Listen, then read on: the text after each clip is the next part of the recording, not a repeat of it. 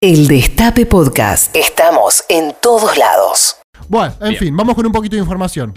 Un toque, Bueno. tampoco es una cosa yo te digo, ah, va, el Ah. informativo de Radio 10. No, tranca, tranca, un poquito, un poquitito.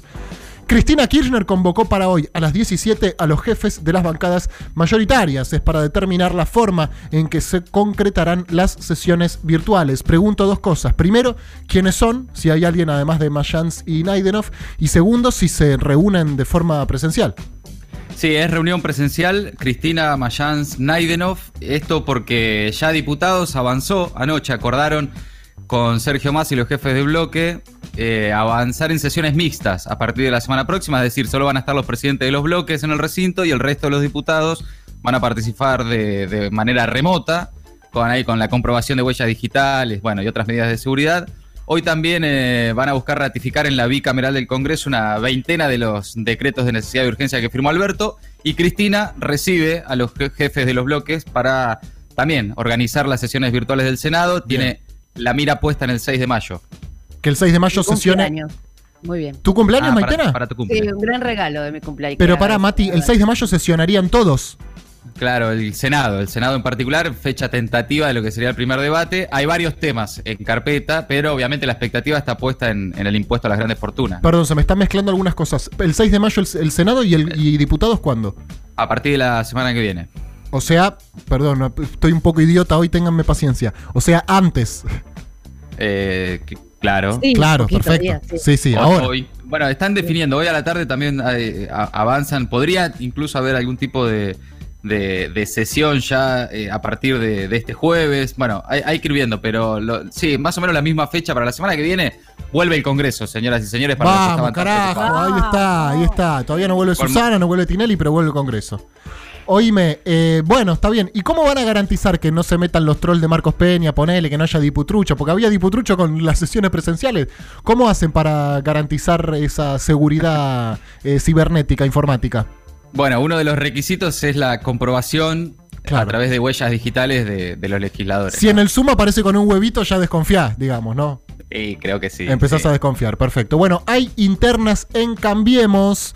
La decisión de un grupo de diputados de Juntos por el Cambio de unirse a sectores del PJ para pedir una sesión especial reavivó algunas eh, rencilias. Esto también lo, lo traigo a colación, una nota que leí hoy a la mañana en el diario Clarín, que decía que Marcos Peña rompe la cuarentena política y que parece que ya se está empezando a reunir, obviamente de manera virtual, como a él le gusta, con eh, Mauricio Macri y con Horacio Rodríguez Larreta y que está absolutamente quebrada su relación con María Eugenia Vidal. También vimos las semanas eh, que pasaron eh, ciertos roces públicos entre Patricia Bullrich y Rodríguez Larreta y bueno, Macri no habló públicamente, pero sabemos que de alguna forma es el único que, por lo menos hasta antes de, de perder las elecciones, tenía cierta capacidad de mantener unido su espacio. Para mí, yo siempre lo dije, la principal virtud que le, que le adjudico a Macri era cómo conducía su, su espacio político y mantenía todo de una forma medio uniforme y homogénea. Y ahora, bueno, hay internas en Cambiemos. Vamos a ver cómo sigue este quilombo, pero se están tirando, se están tirando. No digo que con de todo, pero se están tirando, ¿no?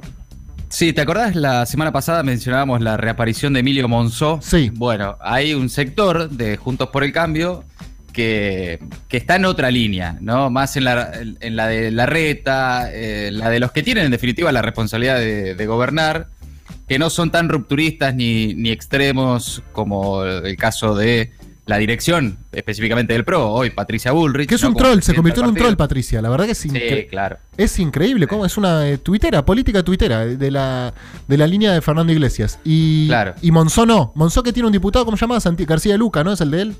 Sí, y bueno, y otros que también responden a, a Rogelio Frigerio y demás. Ah, sí, no, bueno, Lucas. Sí. hubo un grupito de diputados y diputadas de- del PRO y del radicalismo también que acompañaron la idea de sesiones virtuales, eh, corriéndose de la, de la línea que venía trayendo Juntos por el Cambio en el Congreso, con Ritondo, Negri y compañía.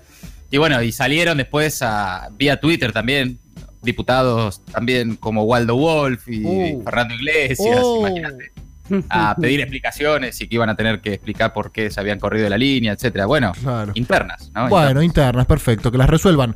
Avanza la investigación sobre las cuentas en el exterior no declaradas. Pese al feriado fiscal, las 950 cuentas con saldos mayores al millón de dólares no declaradas seguirán su procedimiento procesal por resolución de la FIP. En total son 2.600 millones de dólares. ¿Cómo recuperas esto igual, no? Es un, es un problema. Pero bueno, es información que ya tenía la Argentina desde 2018.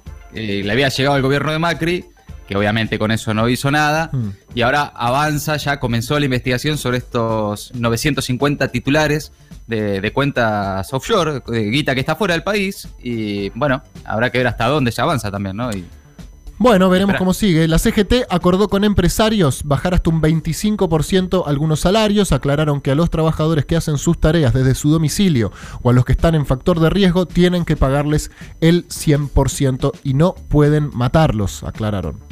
Ay, no. Está bueno, menos menos, mal. mal. menos mal. No, Sí. bueno. Eh, bueno, hasta un 25%. Eh, Un mes aguantaron. Un mes. Los empresarios, Mm. digo, sin ba- bajar los salarios. Digo, hay y, la, y, las- y la- y la CGT, ¿eh? Y la CGT, sí, claro. Que ya nos quede el antecedente, porque cuando haya un mes bueno, ya empecemos a pedir que sociabilicen las ganancias también, ¿no es cierto? Si sociabilizan bueno, las claro. pérdidas después de. cuatro- Sí, ya- ya pasó sí. un mes, sí, un mes y diez días, cinco días. Sí, Déjate sí. de Bueno, joder. Se supone que esto es para que no haya despidos, ¿no? Para garantizar la estabilidad laboral. Ahora, a esos trabajadores suspendidos por la parálisis, que les recortás hasta el 25% de los salarios, mientras los precios, sobre todo de los alimentos, continúan en aumento, anda a explicarles Claro. ¿no? la, la situación de que no, esto es mejor porque no te despiden. Bueno, Sí, no sé. sí. Eh, lo cierto es que también esto es con aval del gobierno. eh, y es, es bastante raro, ¿no? Porque No, es una cagada, sí. las empresas que estén en riesgo de crisis mm, podrán pagar hasta el 75% del salario y además el Estado también paga el 50%. Eh, es realmente inexplicable que, que además tenga aval del gobierno. Pero ¿qué ¿no? empresas no están en riesgo de crisis? No, en este contexto todo. Todas, por eso. Bueno, los 1.600 barbijos de la reta comprados una empresa de rela- eh, relacionada con su jefe de gabinete a 3.000 pesos cada uno estaban vencidos. Bueno, truchada con truchada eh, se anulan, así que para mí esto queda absolutamente legítimo, porque era trucho que lo compraron 3.000 pesos y es trucho porque están vencidos, pero eh, negativo con negativo se anula, así que está absolutamente bien los barbijos vencidos a 3 lucas Bueno. que compró la reta, ¿no? Porque si Caso no- cerrado. Caso cerrado, ya está, pasamos a otro tema. En la ciudad de Buenos Aires, casi 8 de cada 10 infectados no lo sabe. Buenísimo, chicos, un dato que me pone muy tranquilo. Surge del último informe epidemiológico del Ministerio de Salud porteño. Solo un 8% de los portadores del virus mostraron síntomas claros. Es decir, que quizás alguno de nosotros lo tiene y no lo sabe. Como Bueno, para- eso es lo que genera también que mm, en la ciudad de Buenos Aires, en el área metropolitana, eh, el 10 de mayo, olvídate, esto va hasta junio por lo menos, y así lo dijo el propio gobierno porteño, porque hoy informó también Carla Bisotti que el 60% de los casos está en el área metropolitana, y si bien a nivel nacional los números están estables eh, y la curva es distinta según cada jurisdicción, está, se está incrementando la, la curva de contagios acá en la ciudad, en el conurbano, eh, y Bien. piden intensificar las acciones. No es uno de los chistes de porteños, ¿no? Esto todo es eh, cierto, ¿no? No, no, No tiene, que ver, verdad. no tiene que ver con el show del chiste, perfecto. Están todos acá, estamos No. todos acá, perfecto. Ya directo, ¿por qué no? no? Porque, a ver, si de verdad, si de verdad tienen coraje, ¿por qué no nos ponen una bomba acá en Buenos Aires? Es como la canción de Charlie, pero al revés. Bombardea en Buenos Aires y listo. Estamos dispuestos a hacer eh, esa- ese sacrificio por el resto de la patria. Mentira, mira si vamos a estar dispuestos a hacer ese sacrificio, ni en pedo.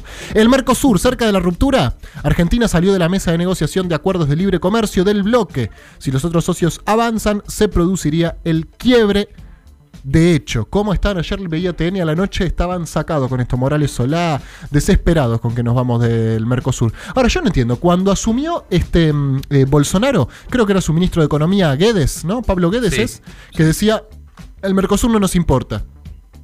Y todos acá, ay, qué bueno, sí, el Mercosur es algo del pasado, qué interesa. Y ahora que nosotros decimos que esta negociación no nos importa, qué barbaridad, ¿cómo? El Mercosur es el futuro. Eh, no entiendo muy bien qué es lo que está sucediendo, Mati. Bueno, lo que ocurrió es que intentó el Mercosur, hoy la Argentina en el Mercosur es el único país que no impulsa políticas neoliberales y- ni de libre comercio, ¿no? Está claro, tenés el Chile de Piñera, Brasil, eh, ahora ves Uruguay. la calle Pou. la calle Pou mandó un paquetazo de reformas para achicar el Estado impresionante. Eh, por lo tanto, es hoy, y esto lo advertíamos antes de, de esta crisis y demás, que la Argentina estaba sola en, este, en, Sí, este- en esta jugada.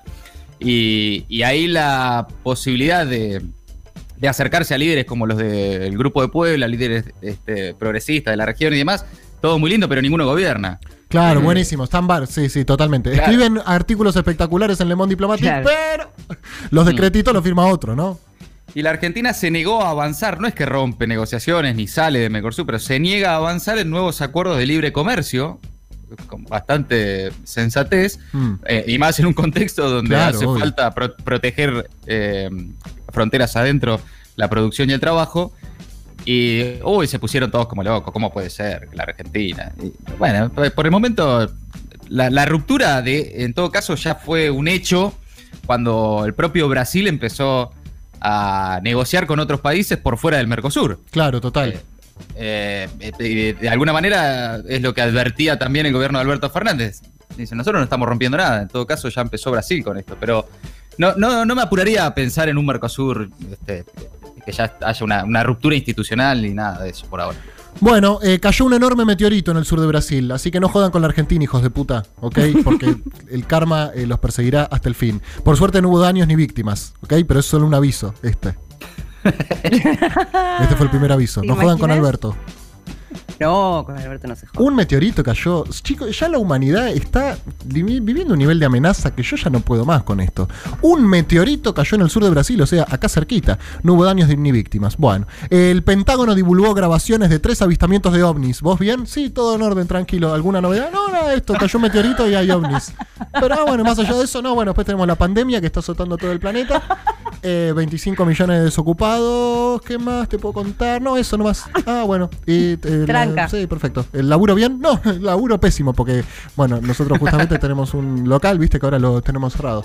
Claro. Bueno. La familia con coronavirus. Ah, ok. Eh, bueno. Eh, ¿Te vas a ir de vacaciones? No, ¿dónde querés que vaya? No tengo un peso y encima está cerrado todo. Ah, bueno, está bien. Che, eh, bueno, nada, hablamos la próxima. Dale, hablamos la próxima. Buah.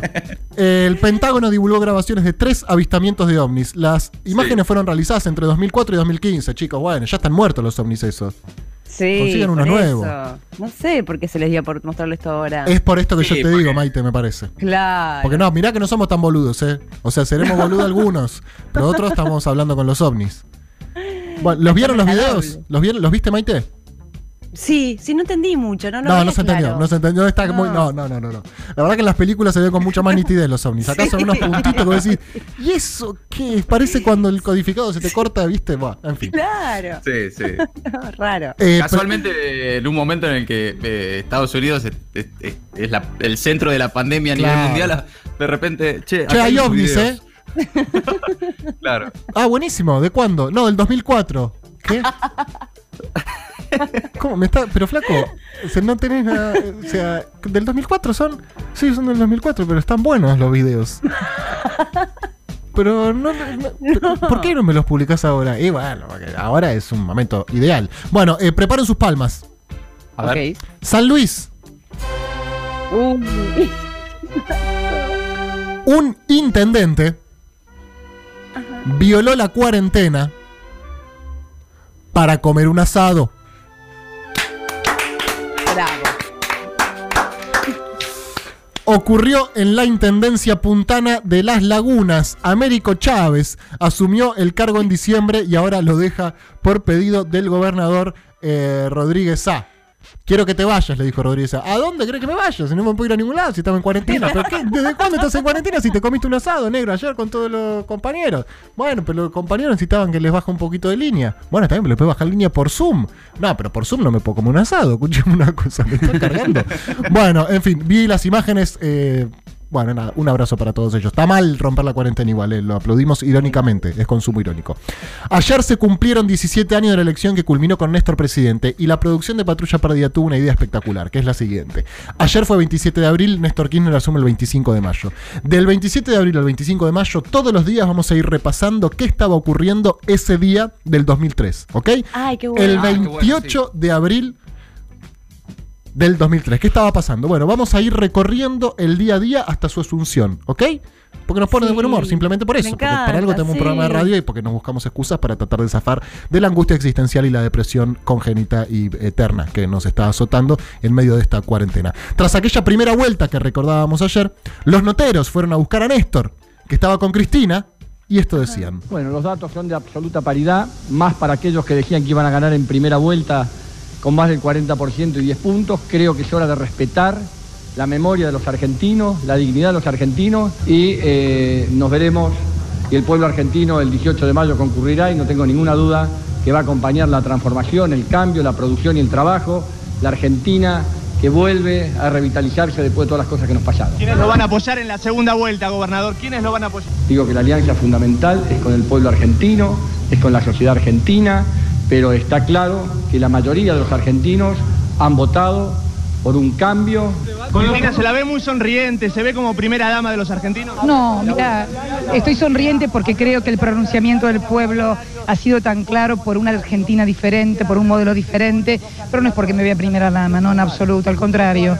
Yo siempre he tenido mucha responsabilidad ciudadana, soy muy republicana, en todo caso, primera ciudadana. ¿Va a seguir con su cargo de senadora? Sí, claro que sí.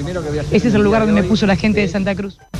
¿Qué tal, eh? Toma para vos. Te puso contentito un ratito, un ratito. Y después, bueno, lo que vino después ya eh, es historia conocida. El Destape Podcast. Estamos en todos lados.